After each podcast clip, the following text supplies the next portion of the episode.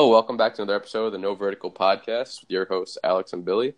Today on the podcast, we're going to be discussing St. John's big victories over Marquette and Georgetown, um, Syracuse's win at the Dome, and Buffalo's continue ability to win on the road.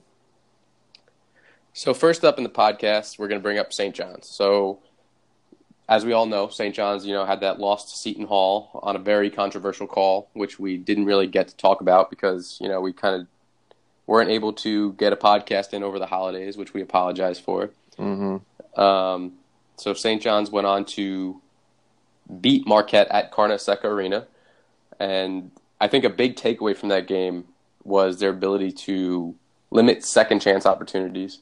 They were able to uh, out I wouldn't say out rebound. I think it was a pretty even margin when it come when it came to rebounding. Mm-hmm. But when you look at the size difference of, the, of those two teams, Marquette clearly has the advantage on the glass, and St. John's was able to curb and, and limit the big guys in the Hauser brothers, as well as Theo John. Those were guys that you know allowed Marquette to get that victory over Buffalo earlier in the year, and I think that was a huge uh, way to curtail their offense especially on a night where Marcus Howard wasn't shooting as well as we know he can. Right. Yeah. Um, you know, I think it was a great effort out of St. John's. They had a balanced scoring through all five starters. Um, they were all in double figures. The only thing that uh, you know, I think Marquette really didn't play their potential on that game was the three point shooting. But uh, overall, I mean, really didn't have that bad of a game. St. John's was just able to really contain them on defense. You know, they had that Mhm. swarming defense coming out of uh, Clark, Simon Ponds all switching off, even uh, Heron switching off onto Marcus Howard, making him feel uncomfortable and having to jack up shots from deep during that game, as well as you know putting pressure on the Hauser brothers. Uh, I don't I don't remember which one it was, but one of them got into foul trouble pretty much the entire game, and it really limited his opportunity uh, to get into the game. So you know by doing that, they kind of did what Buffalo wasn't able to do, Mm-hmm. and I I was really surprised at how well they were able to shut down that team. Yeah. You uh, and I were talking about it, and you said that the foul trouble seemed to play a play a role in it, and um, but anytime you have somebody that's a power scorer like Marcus Howard not playing well, that's gonna be a tough tough out for anybody uh, to go up against. St. Very good this year. Exactly, and uh, pretty much what I really liked to see throughout that game was, you know, the ability to share the ball. It wasn't all Ponds. Now, Ponds had a great game. Don't get me wrong, but he was able to share it. Mhm. All five starters were involved. The only thing that I will critique St. John's on in that game was the lack of the bench use. Um, they really, they Mhm. really utilized a lot of the starters to play a lot of minutes. You know, it was CDK his first game back, so they had him come off the bench. He got nine minutes in that game, and I think that was smart. You know, you don't want to put in a guy right off the bat like that who is coming off of an injury. You know, to get excessive minutes. I think Mhm. they could have utilized, utilized him a little bit more, but overall, you know, it's pretty hard to critique a twenty point win over a ranked opponent. Right. So moving on to the Georgetown game that they had, and I I honestly thought I was going to go to the hospital during this game just because of the, the sheer stress on my heart throughout this entire matchup Mhm. that went into overtime down in DC. So the, my first takeaway was just the facts about this game. So St. John's has not won a game down in DC, Alex, since 2003, back when Marcus Hatten was leading the Red Storm.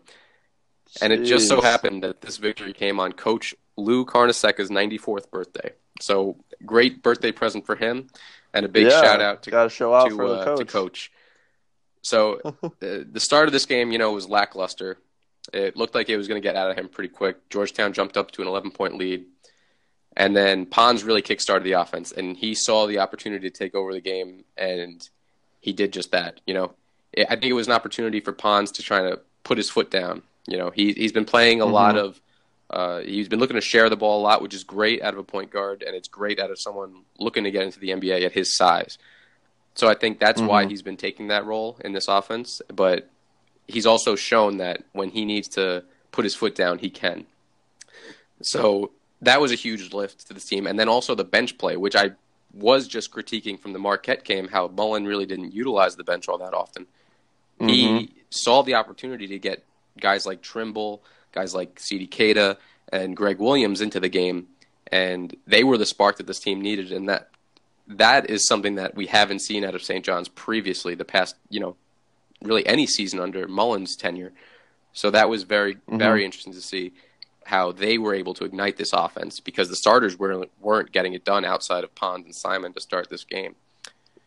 Um, right. Um, another big takeaway from this game was just you know the defensive prowess of this team. They can swarm you like no other. It it almost kind of looks like West Virginia out there, where they'll they'll try and trap you at any given moment, and they they have the good ability. Like I, I'm assuming this is coming from Mullin and from Mitch Richmond bringing that NBA, you know, style defense where they'll kind of allow bigs to think they have a nice easy roll to the lane, you know, being guarded by a smaller guy, but then they swarm mm-hmm. on bigs such as Jesse Govan, um, who was trying to roll to the hoop.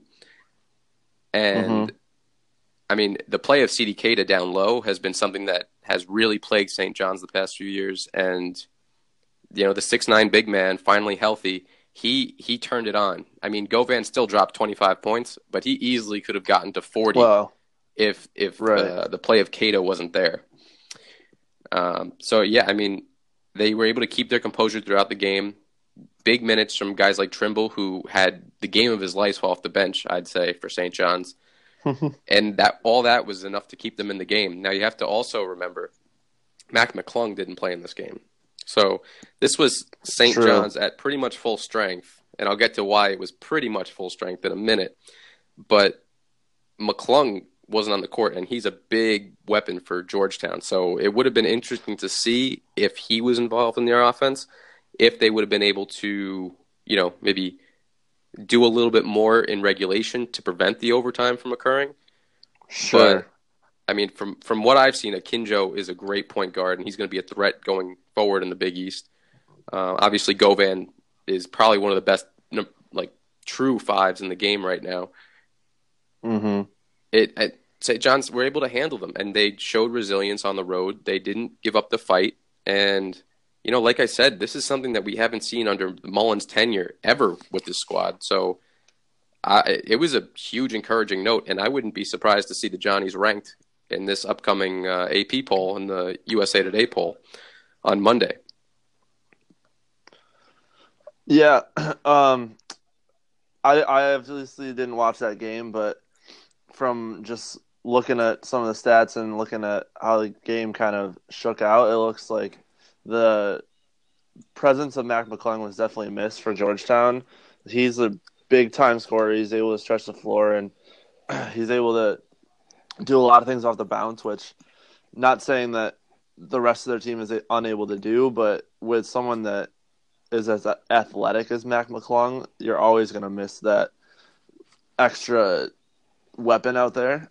But um, to touch on the the St. John's being ranked I did a little bit of research looking into the on ESPN, looking into some of the polls. I think they do AP and coaches poll, and it looks like St. John's is only getting one vote from in each of those right now. Yeah, that that was previously. So that was that was coming off the the Seton right, Hall loss. Yeah, so that was right, right, right. So I'm expecting them to get up into a higher amount of um, votes, but we'll see if they keep disrespecting St. John's because it seems like that's how the trend is going right now. And the one point that I will make in defense of St. John's for this upcoming poll is uh, there was at least three or four teams, I believe, between you know 18 to 25 that lost this week. So right, that's only going to hurt those teams and improve St. John's ability to get votes. Plus, I think the manner to which they were able to win against Marquette is going to really solidify their spot at least the top 25 you know so right. I, am in my opinion i think this is going to be the week we finally see the red storm break through onto the, the ap poll so moving forward just to quickly talk about you know some of the things that we have going on with this team similarly, what, what we're going to touch on later with Syracuse, Shamorie Ponds has been unreal this year. I mean, the guy Mhm. is definitely making a, name for himself for the National Player of the Year award, as well as you know, of course, the Big East Player of the Year. I don't see him being surpassed. As if we were to vote at this moment in time, I'm saying Shamorie Ponds is the Big East Player of the Year. Powell is going to put up a bit of a fight, as well as Howard, in terms of stealing away some votes. But I don't see how you anyone could vote over Shamorie Ponds at this point in time, with the way that you know he is utilizing this offense, the way that he has been able to change up his game. It, it's been really remarkable. I mean, the kid's a, a bona fide Mhm. bucket getter, if you will. Um, Right. the one thing though that has been a little bit inconsistent on this team in terms of you know NBA talent is Mustapha Heron's play. There's at times where he looks like you know a stud.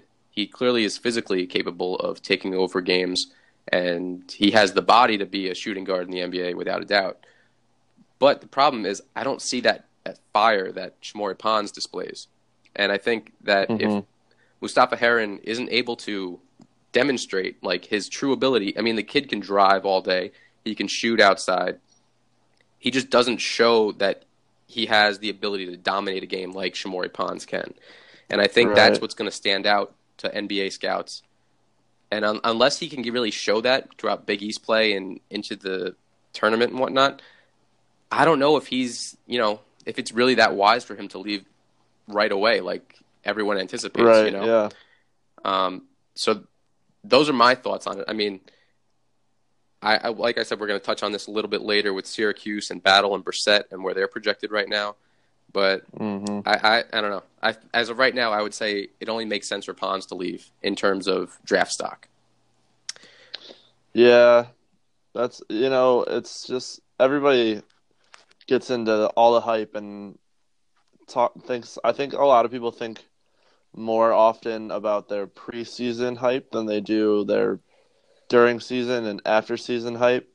Um, when they're going into making that decision, but hopefully he'll be able to listen to what people are saying. Maybe he'll come out and not sign with an agent, so he's able to come back. But we'll see. Yeah, and that's that's what he did last year coming out of Auburn. Right. Um, so I think that would be a great option for him to exercise again this year. But I think Ponds, if you're Ponds, this is your year to make it. This is this is your year to go. Mhm. And so, lastly, what I want to touch on with St. John's is recruiting. So, ordinarily, you know, for any big time program, landing a four star recruit is a big deal, but it's not something to, Mhm. you know, have a whole big breaking news story about it. For St. Sure. John's to be able to land a four star recruit coming out of, you know, currently he plays in Connecticut, but coming out of Far Rockaway, Queens, which is, you know, not far from where St. John's is located over on Utopia and Union. It's actually like remarkable that they were able to do this considering their current method of recruiting, we'll say, in going through the JUCO Mhm. and transfer market. And this is something that Right. St. John's has previously lost out on. The last great recruit that they had out of high school was probably Shamorie Ponds. So Right. for them to be able to get into this market like that, it speaks wonders for what winning has done for this program this year and Absolutely. their ability to curtail the talent leaving New York City, which is something that's plagued the area for a long time, especially when you look recently at Cole Anthony leaving uh, my alma mater, Archbishop Molloy, in search of, you know, Oak Hill, which has a more notorious program. You know, they've cranked Mhm. out plenty of NBA recruits. So to be able to, for, for Mullin to see the opportunity in, in local talent and keep it home, I think that's huge. And it's not just Mullin doing that. Obviously, you have Coach Matt Abdelmassih who doesn't get enough credit for that, but Mhm. adding that piece is speaks wonders for what this this year has done for this program. And I think going forward, hopefully that is the trend. While simultaneously adding him, Mikey Dixon decides to transfer, which you know kind of baffles me at this point because you have the backup point guard spot solidified for the rest of the season Mhm. he decides to transfer after the spring semester, you know, officially starts. So he has to sit out the rest of this year and all of next year, wherever he goes. Right. So I'm I'm still perplexed about this. Like obviously Greg Williams was cutting into his playing time, which is obviously, you know, a fear that any person coming off the bench has for any program. But to leave after that cutoff date to where you'd be eligible to, you know, sit out this semester, sit out next fall, and play next spring, it, it, I, I really don't understand it. I mean, I I've never seen anything like it. At least, yeah, that's my recollection. I don't know about you, but no, that's a that's a pretty unique situation that's going on there. Um, definitely not something that you're you're gonna see regularly, but you know, I think that when people decide to do these things, sometimes they're just rash decisions and they're not thinking about the implications down the road and what it could mean for um, not only like playing time, but when you're able to play again. So who knows what's going on behind the curtain, you know? Yeah, I agree. I mean, I think it's it might have been a thing of just you know him overreacting potentially to mm. having to play for a spot that he maybe took for granted, or maybe it was you know a family thing. Who really knows? Like what could have been going through his mind at the time. I've heard rumors that there was a little bit of, you know, maybe animosity there between him and the coaching staff. So maybe, you know, he felt the environment was toxic for him and needed to get out, whatever it was. It's going to hurt St. John's at the end of the day in terms of depth, which is mm-hmm. something that, you know, they were really banking on this year is having a lot of depth. So right. at the end of the day, it's going to come down to hurt St. John's. It's hurting Mikey Dixon's ability to play elsewhere. It just wasn't a good decision, I think, for for all parties involved. But you never know. You're not that not that player, so you don't really know. You know, being removed from the situation, what it was like for him. Right. Exactly. All right. So moving on, Alex. Saint Syracuse has uh, been doing pretty well as of late. Yeah, turned it around a little bit. You know, took those two back-to-back losses at the Carrier Dome, which hurt because that dropped them obviously out of the top 25. But they took it to the two teams that they were supposed to really take it to in uh, Arkansas State and the ever so popular St. Bonaventure. Gotta love the Bonnies. Um, and then they had a really nice road win against Notre Dame. So anytime you start your conference play on the road and get a win against a team that's historically very good, that's going to be a huge, not only a huge boost to your ego, but a huge boost to your um, stock as far as top 25 and your strength of schedule and how t- the uh, committee is going to look at you come tournament time. So it's been nice to see that they've taken those two losses to heart and really started playing as everybody thought they were going to be playing at the beginning of the year and were playing at the beginning of the year, but then they fell off a little bit, you know. So um, it it'll be good, interesting to see how that that win at Notre Dame really breaks down in the future. But um, touching on the St. Bonaventure game a little bit, Tyus Battle finally had a Tyus Battle game. He played the way he was expected to play. He didn't miss a uh, a shot from the field the entire game. He went eight for eight, scored 21 points, um, created his own shots, really played well, um, played hard, and led Syracuse to a, a rout of St. Bonaventure, which was nice to see in terms of them not playing down to somebody for once because historically in the past they've kept those games relatively close. I mean, they played Cornell earlier this year and they only won by eight, so that is a bright sign. And then they took that even further, and then they went into that Notre Dame game and played with a lot of confidence. I didn't catch the first half, but I caught the second half, and Elijah Hughes is is the best consistent player. I've said it a couple times, but he's playing like the most consistent scorer on their entire team. He put up 22 points, had a big night from the three point line, and that was a big part of why they were able to pull that game out was because they didn't get to the free throw line. I think they shot like four th- free throws the entire game. Um, and the last couple came in the last minute or so of regulation. So They were able to hit consistent threes in that game.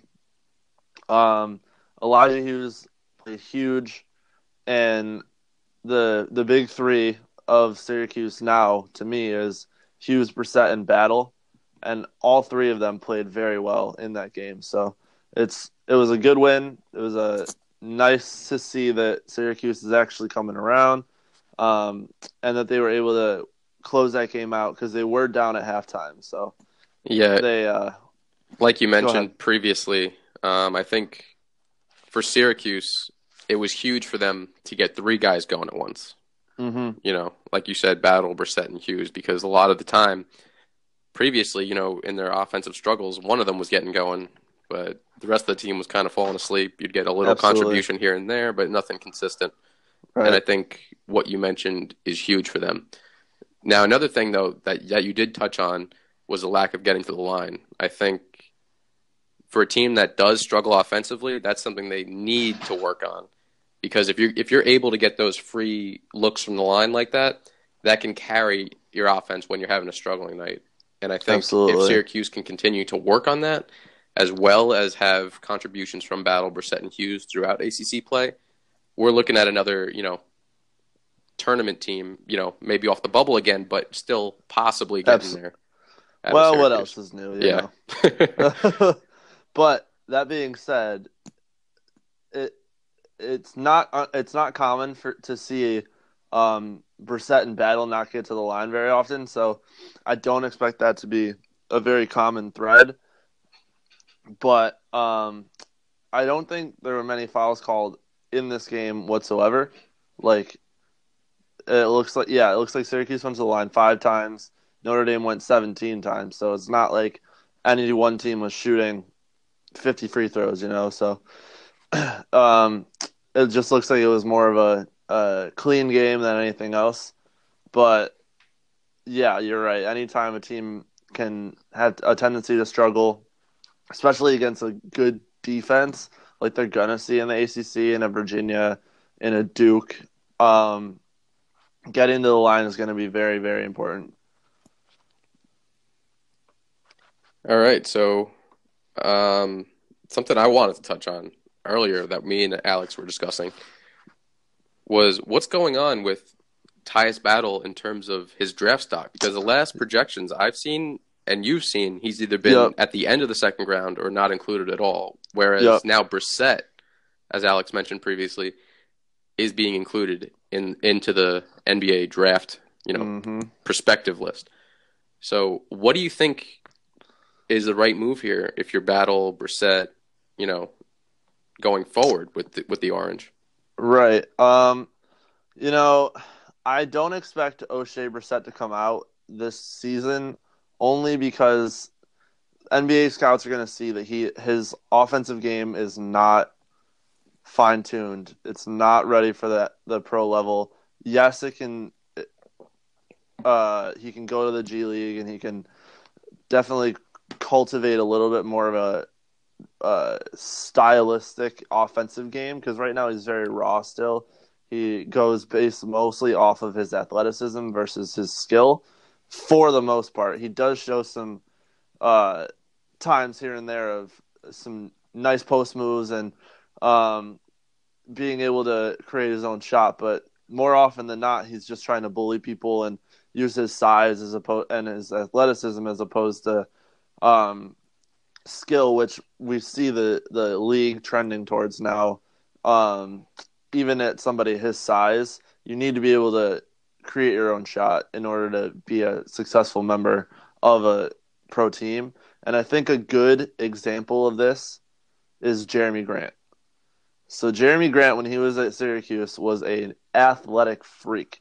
He was a monster. He was dunking on people. He was a top ten, uh, top ten Sports Center highlight reel. But that being said, he spent a lot of time in the G League. He spent a lot of time um, on the bench. He spent a lot of time with very few minutes on pro teams. And I think a lot of that is because he came out early and he didn't stay his entire course. So I equate that to the the Brissett conversation where Syracuse players in general have a tendency to come out a little bit earlier than I think they should. But him in particular, I do not believe that he should strictly because his game isn't ready for it yet. Now, on the battle end of things, that's a different story. Tyus Battle has all the skill in the world to be able to play in the league. He is a shot maker, he is a playmaker, he's a big time scorer, but I think what's happening is scouts are not seeing that side of Tyus Battle this season, or at least not seeing it consistently enough to make him as high of a draft projected draft pick as everybody expected him to be. I don't know what your take is on that, but I agree That's though I with it. the with the consistency that that is Mhm. definitely hurting him. I think I agree with you. I think Tyus Battle has the potential to play at the next level, and I think he will at some point in time make it to the next level. absolutely. It's just a matter of if he's going to be consistent or not. And I think Right. that's what's currently scaring away scouts. But at the same time, these are just mid-season projections. Look at Donte DiVincenzo. I mean, Right. no one projected him to go to the to the league last year.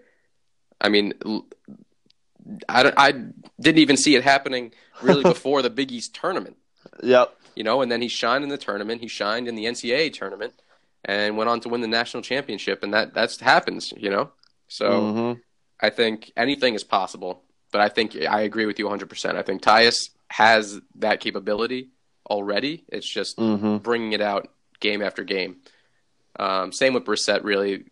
Like you said, I think it's a lot of raw talent. I think he also displays some inconsistencies, but I, I don't see him having that playmaking ability like like you mentioned with Tyus Battle. Right. The only thing that Brissett really brings to the table, on top of his athleticism, is his tenacity, and he's a monster rebounder. Like that Yeah. guy will out jump everybody to get the ball. He will come down with five to five plus rebounds every game. You know, he's not afraid to get in there. He's not afraid to get after the ball, and he's a very aggressive rebounder, which not so important when it comes to the draft. You know, that's not what uh, coaches and scouts are going to be looking for, but it is some it is something in his tool belt that he does show, and he is able to bring that at least. You know. All right. So moving on, we're going back to the 716, where Buffalo had two road wins since the last time we spoke, with Mhm. wins over Canisius and Eastern Michigan to start MAC play. So just breaking down a little bit from that Canisius win. One takeaway that I had that's a bit negative for them is that slow start. You you can't be doing that against a team like Canisius. Mhm. You know, that's a game you have to start and finish ahead of them. You can't let you can't, you know, sleep on any opponent, especially in a very deep MAC this year. Mhm. Um, you know, I mean, they they did go on a twenty-four to three run to clean things up in the first half, uh, extending into the second half, and that allowed UB to take a, a pretty easy 87-72 win uh, in the crosstown rivals, um, in what was basically a home game for them. Right. Um, you know, you had a big night be- uh, between Perkins, Harris, and CJ in that game. Perkins and Harris were both a board shy of getting a double double.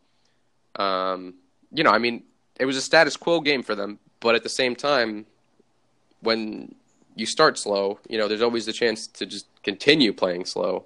Mm-hmm. Um, and I think that's it. Really continued on into their road win against Eastern Michigan as well, which uh, was on the other night, Friday night, at a pretty odd start time. You know, 9 p.m. Eastern, I guess 10 p.m. for uh, or 8 p.m. for Central. So I don't know if that contributed to the sluggish start in that game, but you know, it's it's starting to you know compound and, and be a trend for them, and that can't be something Nate Oats is going to be happy with. Yeah, absolutely, and it's not something that you want to see, especially coming into the start of conference play, because they can't. I mean, taking a loss here or there in conference play isn't going to kill them, but they want to come in first in that conference because if something funky happens down the line and they don't end up in the top twenty-five, the best way that they're going to get into the tournament I don't think that they're going to be held out of the tournament. I think that they've played well enough to the point this year where the committee is going to give them a like a probably top 10 seed at this point. But that being said, you never want to take chances. You always want to put yourself in the best situation to win, and the best way to get into the tournament is winning your conference and your conference tournament. So exactly, and I think another thing to even look at is the MAC is really good this year. You know, Mhm. the, right now I think the MAC is slated as uh, above the A10, potentially, you know, right there with the American, hmm um, which is something that hasn't happened in a while. You have a lot of talent in the MAC between Toledo, Ball State, Kent State, Central Michigan, Akron. It's it's a loaded mid-major conference this year. So anytime you start on the road, especially slow like that, you know, you're putting yourself in the crosshairs for a potential loss. And yeah, maybe one or two losses isn't going to hurt them. But if you start piling up losses like on a losing streak or something like that, you run the risk, even though you had a great out of conference, because of that stigma of being a mid major, of being overlooked. You know, I mean, absolutely. they dropped all the way from 14th to 20th, even though they beat Syracuse at the Dome that week, and they took an L from Marquette on the road. hmm You know, so clearly the voters have some biases, regardless of how good Buffalo has been. You know, this year in general. absolutely. So you know, anytime you give them any sort of reason of a doubt, you're putting yourself in jeopardy there. hmm But what I, I you know, I don't want to be a Debbie Downer the whole time here. Montell McRae in that Eastern Michigan game, career high 18 points, seven rebounds. I mean, the guy was on fire. Him and Perkins. Yeah, Perkins went for 15, 6, 2, and 1 in that game.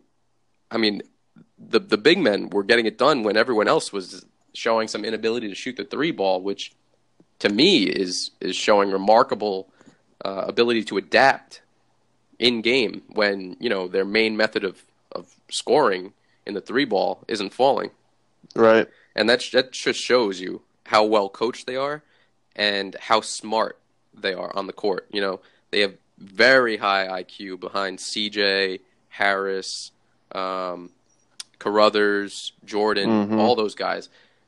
So it just shows you how this senior laden squad they might falter at first, but if they can't win by shooting the three, they'll win in other ways. And I think that's a huge takeaway from these past two road wins that they've had. That you know they're not going to lie down. Absolutely. Um, and you know, continuing with our trend, I think it's important to note, like similar to St. John's, in that it's you're getting balanced scoring now with Buffalo. You know, it's not Yeah, just CJ true. scoring ridiculous amounts of points. You know, he gets all that praise for that forty something point game he had against West Virginia. But I Mhm. mean, the rest of this team can score, and if anything, that's evident in McRae dropping 18 the other night. So, and you have a lot of talent coming off that bench as well. You know, so yeah, true. I think I think Buffalo, you know, it's a little stumbling point for them not coming out with all that they got from the gate. But I think, if anything, it's a wake up call for them, and I think there's enough firepower on this Bull squad to certainly take the MAC, if not, you know, go deep into the tournament and make a good run. Absolutely. Yeah, and and even so, you know, they still won those games. Yeah. So it's not like they're they're really in danger of letting down, but you know, you just always want to be careful and you never want to put yourself in a situation where you could lose it. So Exactly, exactly. Um, some other takeaways though that I did have was that once again the zone kind of caused a little bit of problems for them, and Mhm. it's kind of interesting that the zone is causing them problems considering, you know, ordinarily how well they shoot the three, sure. as as well as how well they they share the ball. You know, you'd think they'd be able to slice up the zone, but that wasn't true really against early against Eastern Michigan and against Syracuse this year. So you got to imagine he's Co- Coach Nate Oats is going to be working on the zone a lot more in practice going forward because Absolutely. you know if it's worked before, you know you're going to see it again like, Mhm. against other teams' defenses. So, all right, and then just to close out our segment, go into matchups. St. John's is taking on Villanova at Villanova. Alex, what's your prediction? Um, I think this is going to be a really good game. I think that Villanova has not performed to the level that people have expected them to. But that being said, they still return a decent amount of the team that won the championship, and I think that they're gonna play St. John's pretty well. Um, it looks like right now ESPN is projecting St. John's to lose, and it it says this is this is ESPN, not me. It's a seventy-two percent chance of Villanova taking the W. So, that being said, I think that I'm going to stick with your boys. I think that I'm going to give them the credit that they just have shown that they deserve so far. But this is going to be a very, very highly contested matchup, and I'm going to say uh, low 70s. Let's go 75, 70 St. John's. Yeah, I'm actually pretty close to you on this one. I think it's going to be a, a real barn burner. I got St. John's over Nova 80 to 77. I'm thinking game winning three from none other than Shamorie Ponds All pulling, right. pulling up in Gillespie's face. That's how I All think this game is going to end down in Philly. Moving on to Buffalo versus Toledo. I think this is going to be another great game. And I think that Nate Oats is really going to get on his team to start and finish this game. I'm I'm thinking Buffalo over Toledo 82-72. I had something similar. Um, I think I completely agree with you. I don't see them falling down this early in the MAC, so I think that Buffalo is going to take the win. I'm going to say Buffalo 80, 81, uh, Toledo 70, 72. All right, and last but not least, Cuse versus Clemson. You know, Clemson's uh, coming off that Duke loss. Mm-hmm. I still have Cuse beating Clemson, but I think Cuse is going to score, you know, somewhere similar to against they did against how they did against the, uh, the Irish. I got 71-66 over Clemson. Yeah, I also I agree. I think that um, Clemson is historically a decent team in the ACC. They're not as good as they have been in recent years, so I think Syracuse should get this win, especially at home, and they're going to be wanting to make up for those two losses that they had at home earlier in the season. So I think that Syracuse is going to take this one. I'd say Syracuse 65, Clemson uh, 60. All right, and that does it. I'll leave Alex to uh, close out the rest of the podcast with our Bill Walton quote of the week. So, uh, Mr. Bill Walton, the one and only, was talking about who he believes should coach the UCLA Bruins. Uh, and his exact quote, as I recall, is he was well. Let's give a little context. It was Dave Pasch, who Bill Walton and Dave Pasch have a history of being very, very strange together.